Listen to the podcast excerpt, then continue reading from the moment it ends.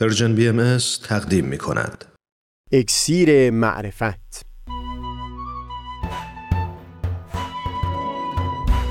مروری بر مضامین کتاب ایقان این گفتار نقشی نو مجنون حقیقت. از تا حمامه ازلی در شور و تغنیست گوش قلب را از سروش او بی بحر مکن. از تا همامه ازلی در شور و تغنیست گوش قلب را از سروش او بی بهره مکن. گوش قلب را از سروش او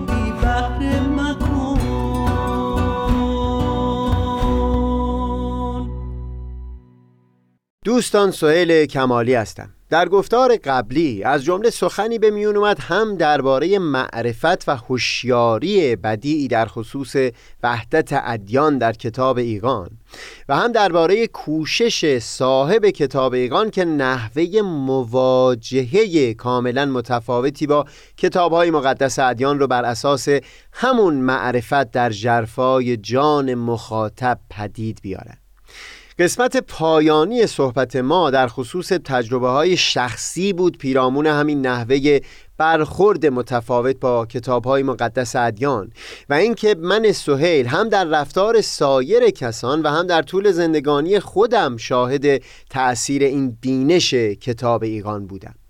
نمونه ای رو در گفتار قبل نقل کردم اما نقل نمونه دیگه هم خالی از لطف نیست. حدود سه سال پیش قبل از اینکه شیوع ویروس کرونا و هم یک دو رویداد تلخ سبب بشه نشست ها به حالت تعلیق در بیاد ما جمعه شبها جمعی داشتیم که به همراه بیست و چند نفر از دوستان کتاب ایگان رو مطالعه می کردیم و هم یک ساعتی در آخر همون جمع به گفتگوی آزاد می گذشت.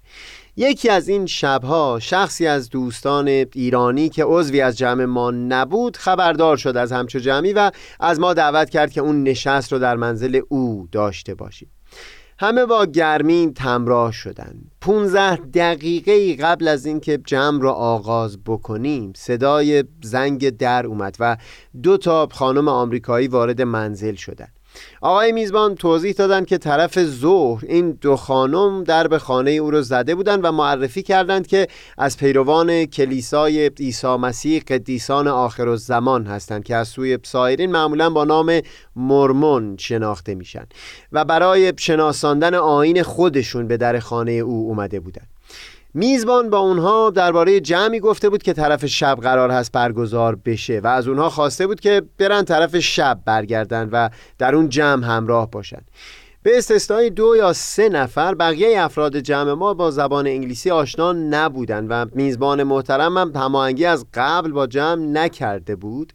اما در هر حال اون دو خانم همراه جمع ما شده بودند چون هیچ هماهنگی از قبل صورت نگرفته بود یک قدری تعمل نیاز داشت که بقیه اون جمع چطور اداره بشه.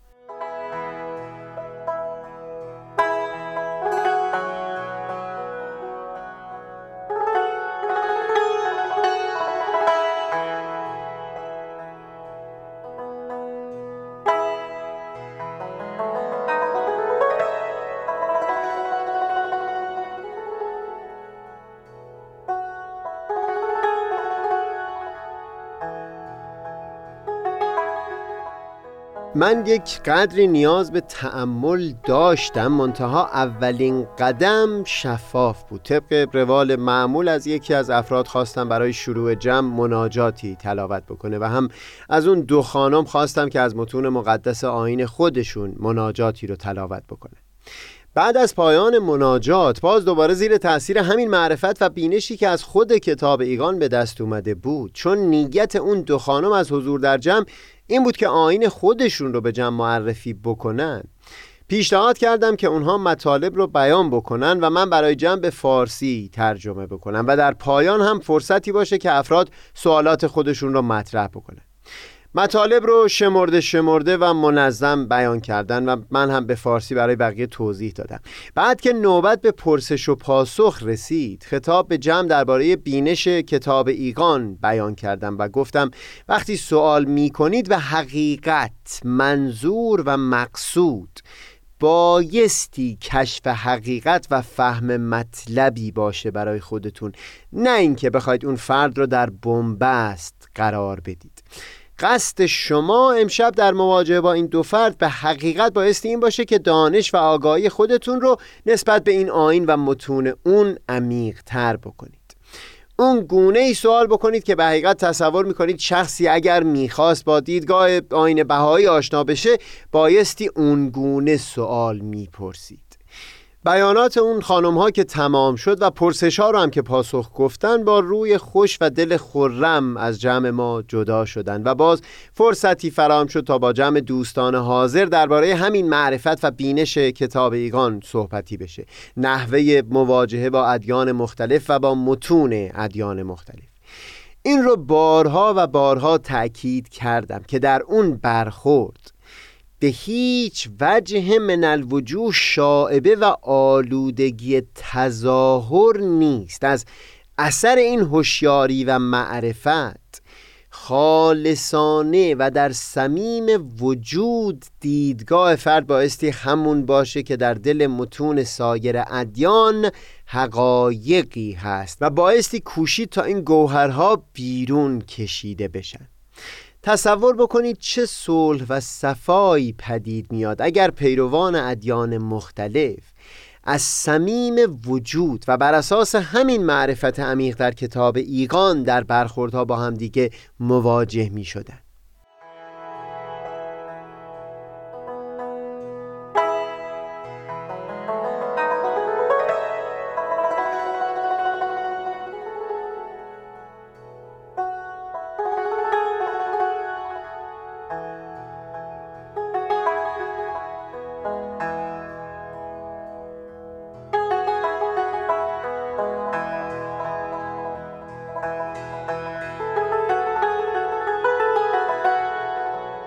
نحوه مواجهه که در کتاب ایقان از اون سخن به میون اومده مربوط هست به برخورد با کتابهای مقدس ادیان.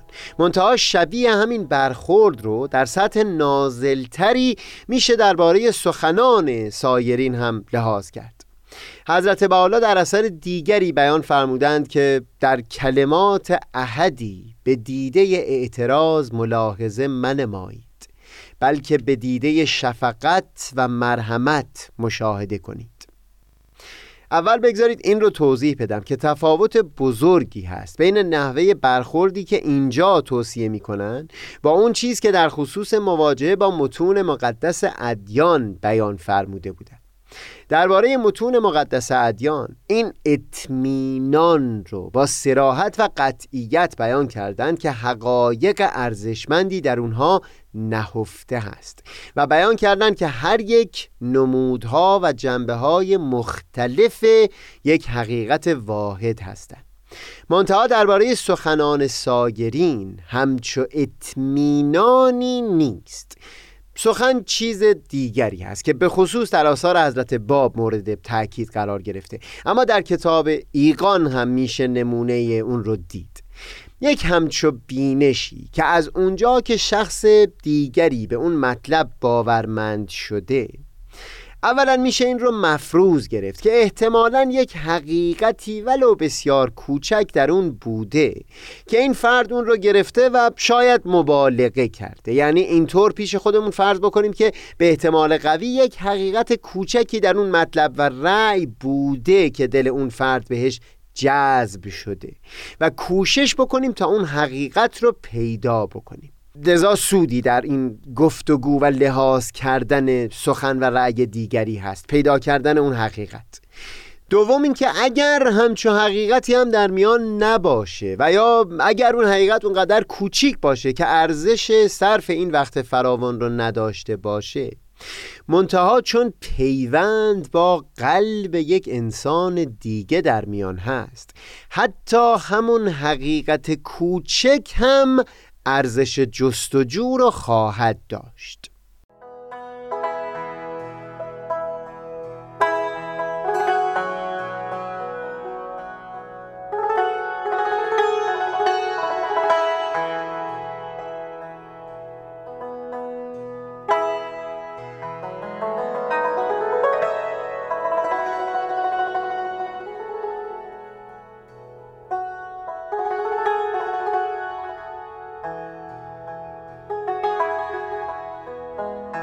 در واقع توصیه حضرت بهاءالله در این بیان که میفرمایند در کلمات احدی به دیده اعتراض ملاحظه منمایید بلکه به دیده شفقت و مرحمت مشاهده کنید. همین هست که تا اونجا که امکان داره بکوشیم اون حقیقتی که ممکن هست در سخن اون فرد نهفته باشه رو پیدا بکنیم. به خصوص چون فهم شدن یک انسان و پیوند با دل دیگری در میان هست. ببینید باز در اینجا تاکید به هیچ وجه بر این نیست که شما بتونید یک همچو حقیقتی را در سخن اون دیگری پیدا بکنید یا نه.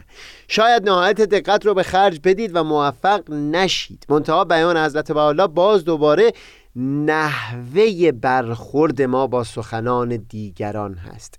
پدید آوردن یک همچو منش و همچو طبعی در وجود خودمون که کوشش بکنیم اون حقیقتی که سبب شده اون فرد به فلان رأی و نظر باورمند بشه رو پیدا بکنیم. تأکید در اینجا بر خود اون کوشش هست. خود همین حالت خود همین جستجوگر بودن همین اون چیزی است که می‌تونه بنیان یک جامعه کاملا متعالی رو پی بریزه. بحث به هیچ وجه پیدا کردن یا نکردن اون حقیقت نیست. بحث اینه که فرد همیشه در مواجهه و برخورد با دیگران و هنگام شنیدن یا خواندن سخن دیگری این طبع جستجوگر حقیقت بودن رو در خودش پرورده باشه. بگذارید اینجا این رو هم بیان بکنم که هرچند تعالیم محوری آین بهایی بسیار بیشتر از دوازده تا هست. منتها در بسیاری متون اساسی ترین این تعالیم رو زیل دوازده عنوان چکیده کردن. یکی از این تعالیم اصل وحدت نوع انسان یا همون وحدت عالم انسانی است. و فرض بر این هست که بقیه این تعالیم هم به طور مستقیم مسیر رو برای تحقق وحدت عالم انسانی هموار بکنند اولین تعلیم از این دوازده تعلیم اصل جستجوی آزاد برای حقیقت یا تحری حقیقت بوده. و دومین مبین آثار حضرت بهاءالله حضرت شوقی در جای توضیحی بیان می کنند که نشون میده مقصود از این اصل پدید آوردن همین حالتی است که در اینجا توضیح داده شد. با یک همچو برداشتی از اصل تحری حقیقت میشه پذیرفت که شالوده و بن بسیاری تغییرات اساسی در جهان کنونی پدید آوردن همین طبع در آدمی هست. همچون منشی اگر پدید بیاد در مواجهه و برخورد هر فرد با سخنان سایر انسانها اونگاه ما شاهد یک سطح بسیار والایی از گفتگو و دیالوگ میان افراد و به طبع اون جامعه های گوناگون می بودیم و وضع عالم بسیار متفاوت از درماندگی می بود که امروز به اون دچار شده.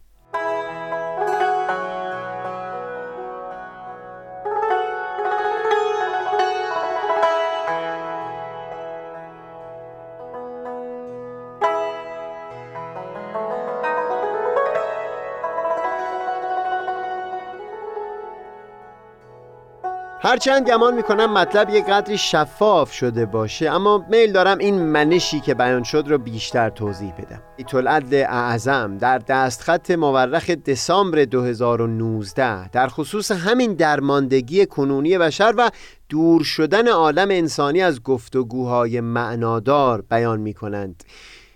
یکی از نشانه های آشکار بیماری روز به روز وخیمتر اجتماع تنزل مداوم گفتمان های عمومی به بغض و اناد روزافزون است که نمایانگر جبهگیری های تفرق ساز در نقطه نظر هاست از جمله خصوصیات رایج چنین گفتمانهای امروزی انحطاط سریع اختلافات سیاسی به توهین و استهزاء است.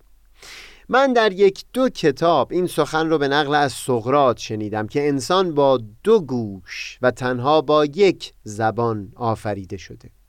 مقصود سقرات مشخصا تاکید بر هنر شنیدن و گوش سپردن بود. کتابای بسیاری در این باره نوشته شده و همه تاکید بر همین دارند که به خصوص نسل کنونی بشر در هنر شنیدن بسیار ناتوان شدیم. هنگام مکالمه با دیگری فقط انتظار می‌کشیم سخن او به پایان برسه تا نکته‌ای که به نظر خودمون رسیده رو بیان بکنیم. یعنی زمانی که اون دیگری مشغول صحبت هست ما گوش نمیدیم بلکه به چیزی که می‌خوایم بیان بکنیم داریم فکر می‌کنیم. یک همچو حالتی رو مقایسه بکنید با اون منشی و حالتی که حضرت حالا در همین بیانی که نقل کردیم. به هم چند جایی از کتاب ایگان سعی دارن در دل مخاطب پدید بیارند در رساله هفت وادی داستان پرمغزی را از منطق و تیر عطار نقل می کنند بگذارید از زبان خود حضرت بهاءالله بشنوید طلب را باید از مجنون عشق اندازه گرفت. حکایت کنند که روزی مجنون را دیدند خاک بیخت و اشک ریخت گفتند چه می کنی؟ گفت لیلی را می جویم گفتند وای بر تو لیلی از روح پاک و تو از خاک طلب می کنی؟ گفت همه جا در طلبش می کوشم شاید در جایی بجویم بلی در تراب رب الارباب جستن اگرچه نزد عاقل قبیه است لکن بر کمال جد و طلب دلیل است باز در این داستان و به خصوص در بخش پایانی این بیان این تأکید رو می‌بینیم که قصه لزوما قصه پیدا کردن لیلی نیست. قصه قصه اون شدت طلب اون شوق برای پیدا کردن لیلی هست که سبب میشه جویای حقیقت. حتی در خاک هم به جستجوی اون بپردازه. اگر یک همچو جنسی از اشتیاق در جان ما پدید بیاد نسبت به فهم حقیقتی که در سخن و آرا و نظرات دیگران هست عالم انسانی بی تردید وارد مرحله والاتری از درجات رشد و ترقی خودش خواهد شد.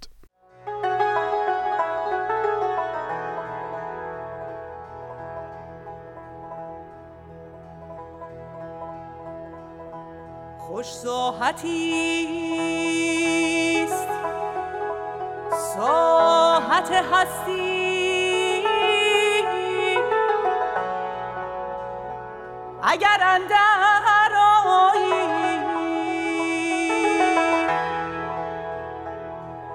و نیکو بساتی است. بساط باقی.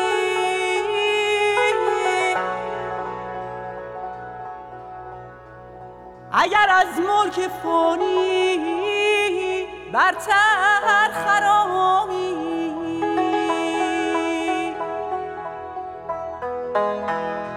و ملی هست نشوت مستی. اگر سوغر معانی از ید غلام الهی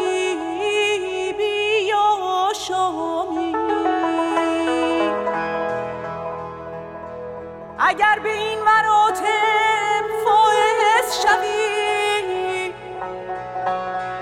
از نیستی و فنا و مهنت و خطا